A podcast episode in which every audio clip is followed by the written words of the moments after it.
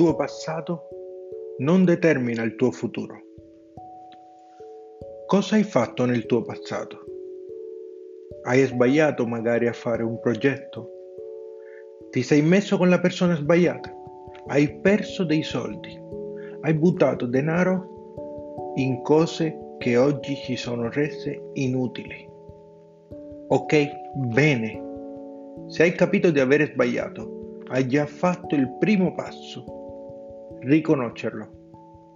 Ma attenzione, non riconoscerlo come un fallimento, altrimenti è molto probabile che ripeterai gli stessi errori o ti bloccherai dentro te stesso. Hai fatto un'esperienza. Oggi sei consapevole di ciò che non devi più fare hai imparato. Questo non significa che il tuo futuro sarà allo stesso modo.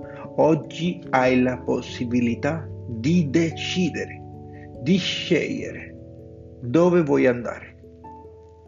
Cerca di capire il perché vuoi farlo, perché se il tuo perché è sufficientemente forte, il come non sarà un problema, amico mio. Inizia a scegliere, cambia le tue abitudini, i tuoi pensieri, le tue parole, le tue azioni quotidiane, perché soltanto così potrai veramente crescere e diventare la parte migliore di te.